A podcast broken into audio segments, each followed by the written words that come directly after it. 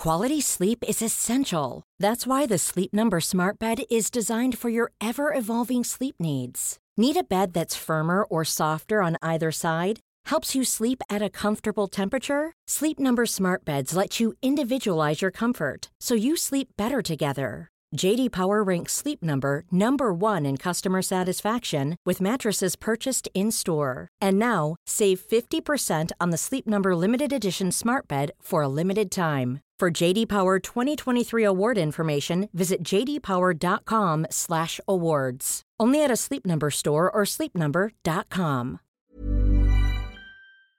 In three, two, one. Seven things you don't really need to know, but probably should. I'm Jamie East, and this, this is the Sunday Seven. It's Olivia, in for Jamie this week.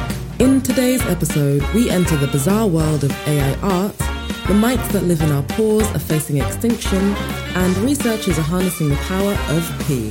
But first, it was on this day in 1894 that German engineer Carl Benz receives the US patent for the gasoline driven automobile.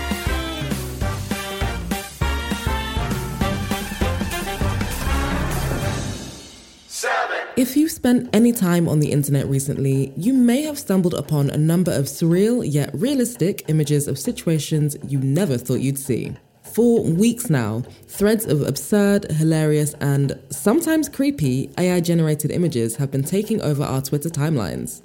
Here at the Smart 7, we've seen images of Darth Vader ice fishing, Jesus Christ on fire breakdancing, and babies at daycare operating a Fisher Price guillotine. And the artist bringing life to all these preposterous situations is the open source AI called DALL-E. The name DALL-E is a portmanteau of the surrealist painter Salvador Dali and the Pixar animated film WALL-E. It takes text prompts and generates images from them. In January 2021, OpenAI introduced the first version of the tool, but the second version, which entered a private research beta in April, is a huge leap forward. DALL-E was created by training a neural network on images and their text descriptions. Through deep learning, it not only understands individual objects, like koala bears and motorcycles, but learns from relationships between objects. So, when you ask DALL-E for an image of a koala bear riding a motorcycle, it knows exactly how to create it and it looks just like you would imagine it in your mind. And that's not all. DALL-E 2 can also realistically edit and retouch photos. Based on a simple natural language description, it can fill in or replace part of an image with AI generated imagery that blends seamlessly with the original. It is both terrifying and fascinating. Creating worlds out of words, Aditya Ramesh is an AI researcher at OpenAI, the umbrella company that developed DALL-E. Speaking with the This Week in Tech podcast in April, he seems confident that DALL-E can be part of a future where AI is a safe part of our lives. One of the goals of OpenAI is to develop artificial general intelligence and release it in a way that's both safe and maximally beneficial to humanity. You know, humans don't just work with text, we're also very visual, and a lot of what's important to us in the world is, is given in the form of images. And so DALL-E is kind of both a step in that direction, but also a step in the direction of figuring out as we develop more powerful powerful models, what kind of interfaces should be designed for people to use them? Because as time moves forward, both society and AI will kind of evolve and co adapt with feedback from one kind of channeling research and research resulting in better interfaces and more powerful interfaces for people to work together with AI. And as handy as this tool is, what does this mean for the people who make a living from their artistic creations?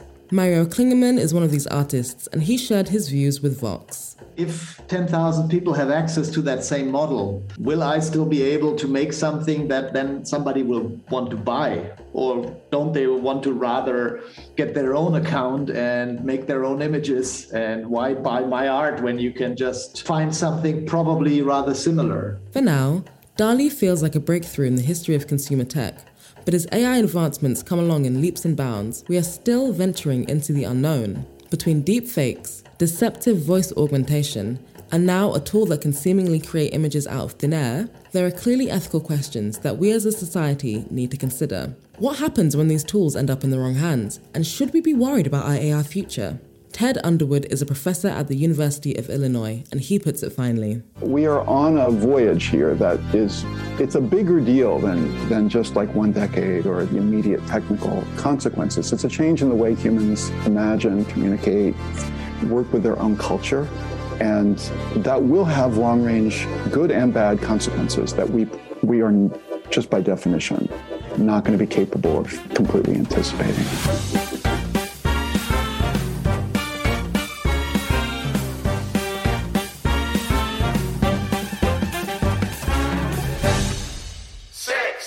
Year, people arrive at base camp in Nepal to fulfill a lifelong dream to climb Mount Everest, the highest peak in the world. What was once only achievable by elite mountaineers has now become accessible to thousands of tourists and climbers from all over the world. And that's the problem. Human activity coupled with global warming is having a detrimental effect on Everest's ecosystem, making the ascent unsafe. At an altitude of 5,364 meters above sea level, base camp lies at the Khumbu Glacier. Scientists are now warning that the glacier is melting at an alarming rate by as much as one meter every year. Kul Bahadur Gurung is part of the Nepal Mountaineering Association and shared his concerns with Al Jazeera. It's issue of melting glacier and the crevasses. Uh, so a bit worrying that maybe in 10 years, you know, we, there'll be no more glacier and crevasses. Climbers and Sherpas say cracks and crevices appear overnight and it's putting their lives at risk. Melting ice is also causing rockfalls, which can trigger avalanches in the Himalayas. In an attempt to protect the natural environment, the Nepalese government has decided to move Everest's base camp to a new location around 300 meters lower where there's no year round ice. Certainly, this is the right time to advocate and raise the voice together and not only talk or raise the voice uh, we need to sort it out so uh, yeah of course base camp has been very congested and every year but definitely there are more than 1500 people so the human waste has been uh, polluted. Around 4000 liters of urine is dumped at base camp every day. And because climbers spend weeks on the peak adjusting to the altitude they generate several kilos of waste most of which is left on the mountain from empty canisters to abandoned camping equipment all of this has created a moral and environmental debate on the human obsession to scale the tallest mountain in the world. Still to come on the Sunday 7, our tiny mites have a mighty problem, and scientists discover a plastic eating worm. The tiny mites that have sex on our faces have a problem. Yep, you heard that right. Deep inside our pores live tiny little creatures that rely on us to survive. Around 90% of us are hosts to these poor cleaning mites, but they're facing a bit of an issue. A new study has found that the mite's DNA is eroding. To find out more and what this means, we spoke to the co author of the study, Dr. Alejandra Perotti from the University of Reading. Hi, Alejandra, thanks for joining us today. So, to start off, where did these mites come from and why do they live in our skin? Somehow they adapted to live in the human skin and they became follicular mites. Humans, we can carry two species. One is Demodex folliculorum, the one we studied, and the other is Demodex brevis, that is smaller and less numerous. They uh, got adapted to live inside the follicles, inside the pores of the mammal skin. The tip of your nose is a preferential uh, location for them. We have normally uh, an interesting number of mites living on our noses. Um, but they are in other parts of the body. Uh, they are uh, associated with the nipples, and this is related to the transmission. We receive them from our mothers. Your mites come from your mom. Should we be worried that we have all these mites all over us? Not at all. They accompany us since we are humans. All true mammals, those that have the mammalian gland and the sebaceous gland that is in the pores, have follicular mites. They are called follicular mites because they live in the follicles of the skin. It's so strange to think that we have tiny mites living in our skin. Have you seen your own? Of course, you can imagine how many times I look at my mites. so, what's the problem facing the mites now? Well, we found this as a process of the evolutionary process of adaptation to live inside the pore. They have a very re- reduced uh, genome or repertoire of genes. They lose the genes because they don't use them, because they don't need to use them, because they live inside this restricted environment of the pore. They get protection inside the pore, food, They feed on secretions that happen inside the pores. They keep our pores clean and unplugged. So, uh, in this process of, of adaptation, they have lost many genes. This process continue, and these mites will lose genes that are very important for repairs. And this means that they go towards an evolutionary end and uh, will become extinct. This is the first time that this process is seen in an animal. Most people have had these mites for basically all their lives. So, what happens if they become extinct and we lose them? Everybody asks me that. I have no idea. the mites cannot live outside our skin, they can no longer escape that. So, if you try to remove them and to make them live on another skin, for example, or another uh, substratum, they will die. However, have in mind that there are studies, previous and recent studies, that um, found that there are some different populations of mites on, on different hosts around the world, in different regions of the world, and they might be evolving in different ways. I hope this uh, helps for people to, to appreciate them in a different way, the way they deserve. Because they are our only companions, it's the only animal that live together with us throughout our whole life. We, if we don't know about this, we live happily. Everyone has the mites. Healthy skin, people with healthy skin, all have the mites. So I hope it changes a little bit the view people have of these mites. And some of them learn now that they have mites on the skin.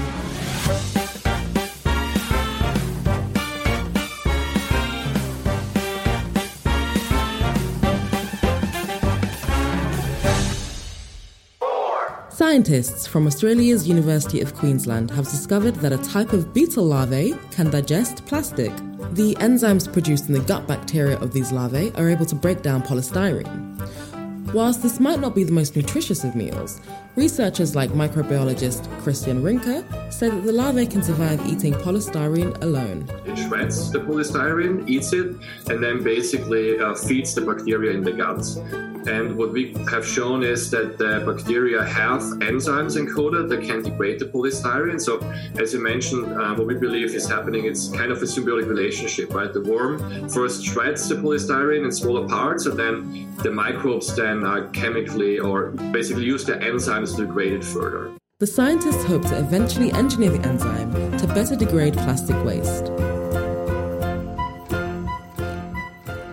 Still to come on the Sunday 7, how human urine could be a sustainable answer to healthier crops, and a huge freshwater find in Cambodia. Right after this. Ryan Reynolds here from Mint Mobile. With the price of just about everything going up during inflation, we thought we'd bring our prices down. So to help us, we brought in a reverse auctioneer, which is apparently a thing.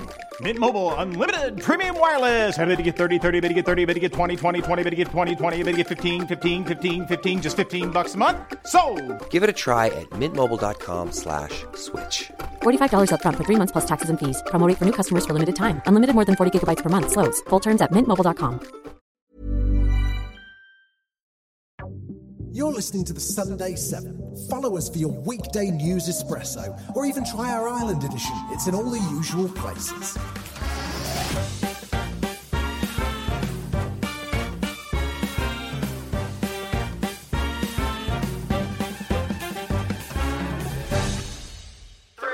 What if human waste could be used to grow food?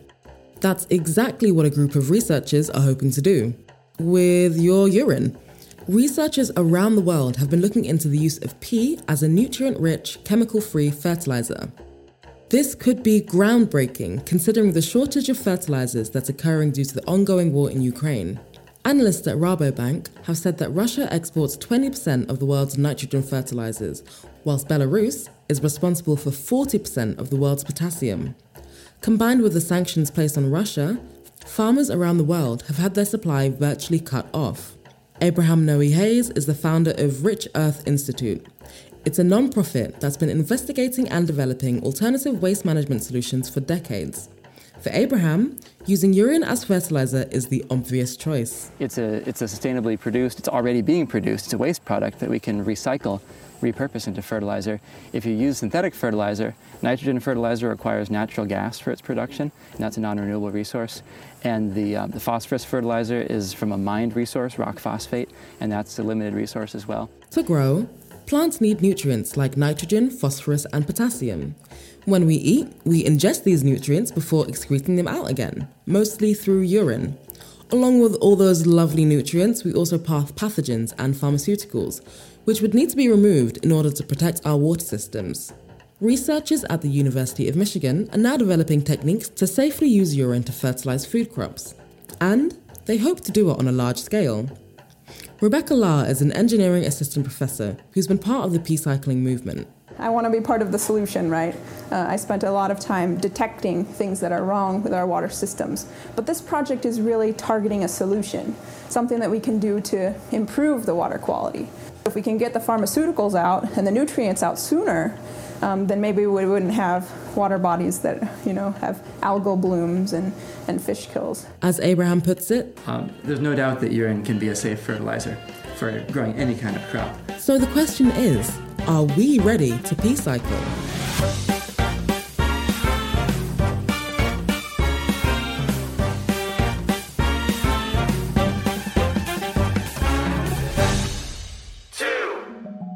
The historic scientific breakthrough that helped lead the world's fight against COVID 19 through mRNA vaccines is being commemorated through an NFT. The digital asset was designed by the University of Pennsylvania and Dr. Drew Weissman.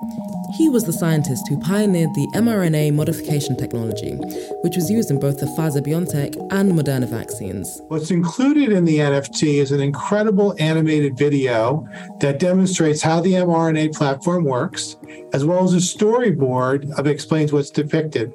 But probably most importantly is kind of what it symbolizes. And really, it's a type of modified mRNA that was pioneered here at Penn that really helped pave the way for the certain mRNA based COVID vaccines. And increasingly, it's viewed as one of the world's greatest scientific achievements. That was Craig Carnaroli, Executive Vice President of the university. The non fungible token is set to be auctioned by Christie's in July and proceeds will go to support further research at the University of Pennsylvania.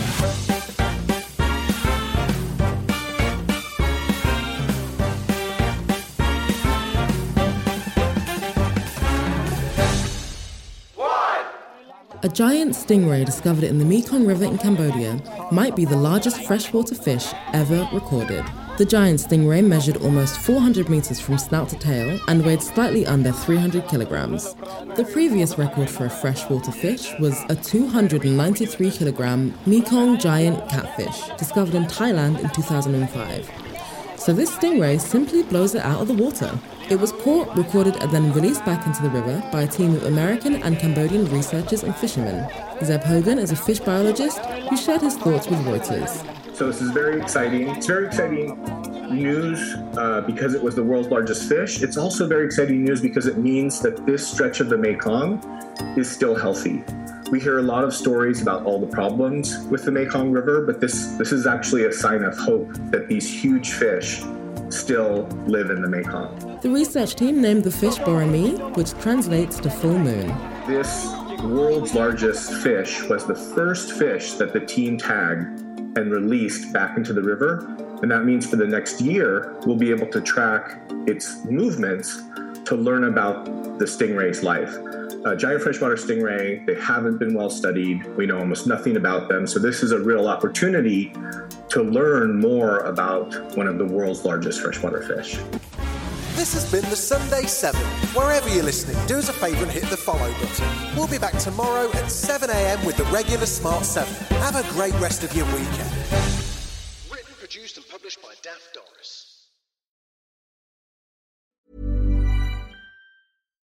Hi, I'm Daniel, founder of Pretty Litter. Cats and cat owners deserve better than any old fashioned litter. That's why I teamed up with scientists and veterinarians to create Pretty Litter. Its innovative crystal formula has superior odor control and weighs up to 80% less than clay litter. Pretty Litter even monitors health by changing colors to help detect early signs of potential illness. It's the world's smartest kitty litter. Go to prettylitter.com and use code ACAST for 20% off your first order and a free cat toy. Terms and conditions apply. See site for details.